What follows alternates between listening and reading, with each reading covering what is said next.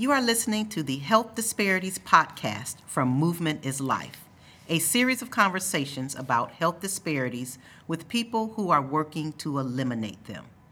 Today, I'm discussing health disparities with Dr. Lyn Peugeot.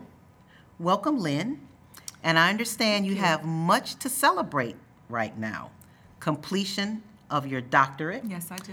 And your chapter will host the National Black Nurses Association next year. 2020. Yes, Well- we're excited. Absolutely. Well, let me start by asking Okay. you to tell us a bit about your doctorate. Oh, my doctorate.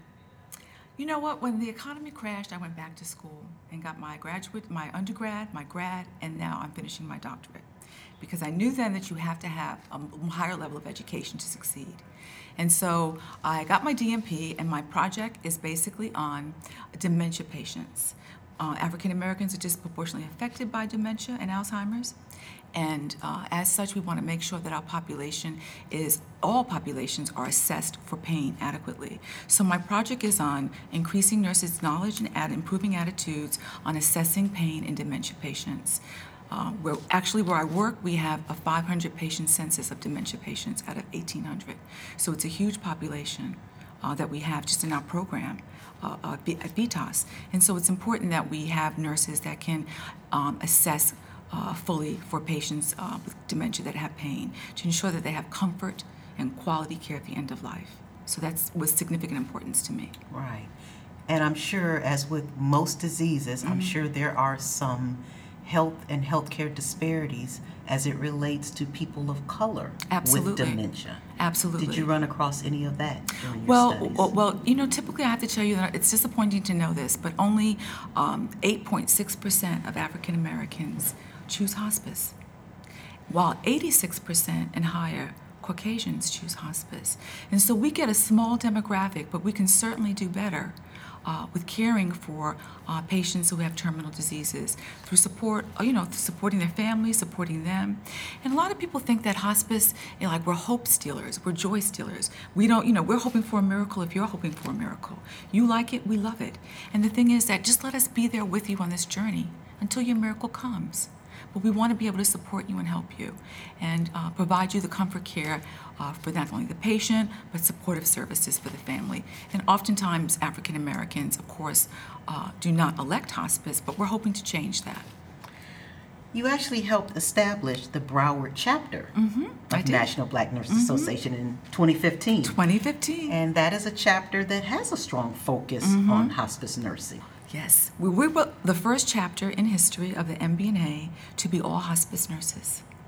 They all came from Vitas Healthcare. All, I think we had 15 to start. All of them were hospice nurses, and we were the first, not only the first hospice chapter, but the first chapter that was diverse, that had uh, diversity. So we had white, Hispanic, um, Cuban, African American, Haitian, Jamaican. We had it all. That is Male, awesome. male and female. We had two males when we started. That is absolutely awesome. Mm-hmm. Yeah, absolutely awesome. we were awesome. excited about that. Yes. Why do you, uh, Lyn? Why do you think Mm-hmm. um, some populations have problems accessing hospice care? I really, you know, I wrote an article in Legacy Magazine. It came out the 20, um, May 26, uh, about two months ago now, and the populations don't understand it. They don't know what hospice care is or what the philosophy. Hospice is really a, a philosophy. It's not a medical model. It's a philosophy on providing comfort and quality at the end of life, while maintaining while maintaining dignity, autonomy, and um, just support. So we don't take anything away. We build whatever you have up to, to what your comfort level is. And the thing is that most people don't understand it. And when I first started working for hospice, I got such resistance when I said, Hi, how are you? Lyn Peugeot. I work for Vitas Healthcare. And I would say Innovative Hospice. And they were just taken back by that.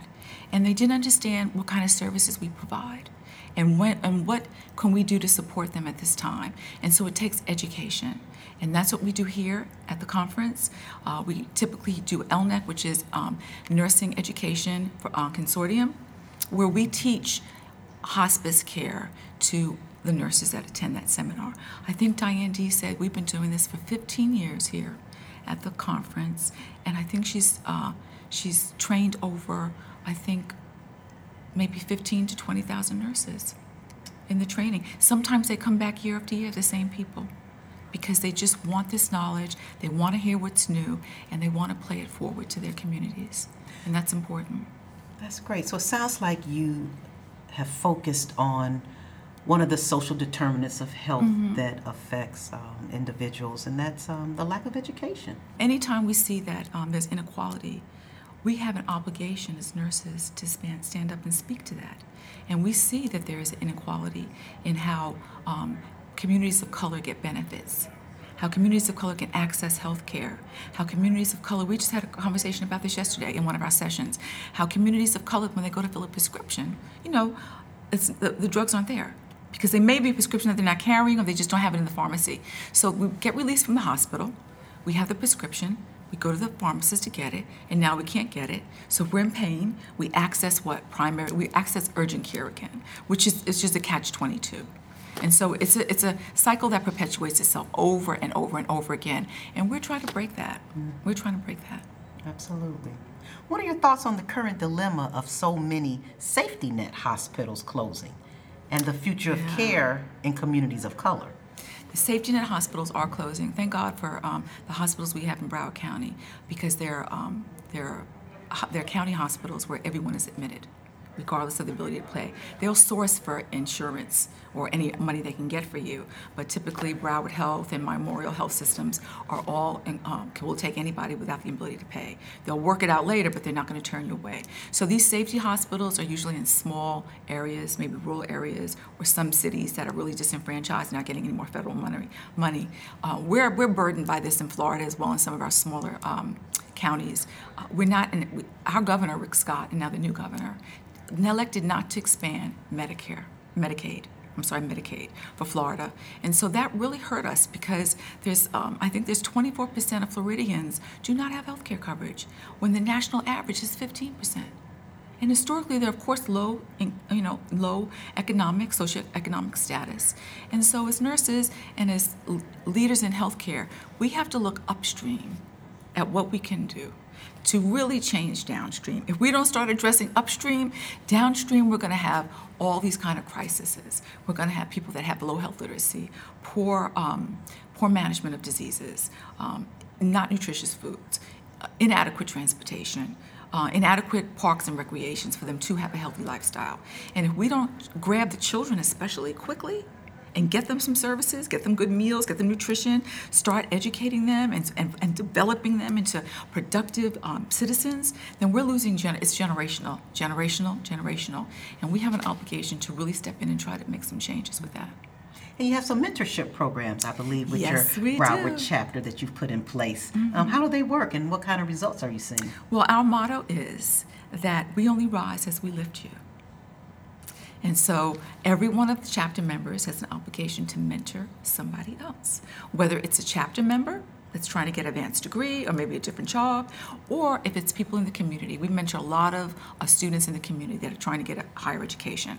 And so each one of the members is mentoring someone in their own right. But we do mentor uh, DNP students, we mentor uh, Masters in Nursing Education students, and we mentor uh, students that are trying to get a BSN or LPN students that are trying to get licensed as an, as an LPN nurse or go on to an associate's degree or bachelor's. So all of that, we believe that um, it, coming to this conference was trans, transformational for me in 2015.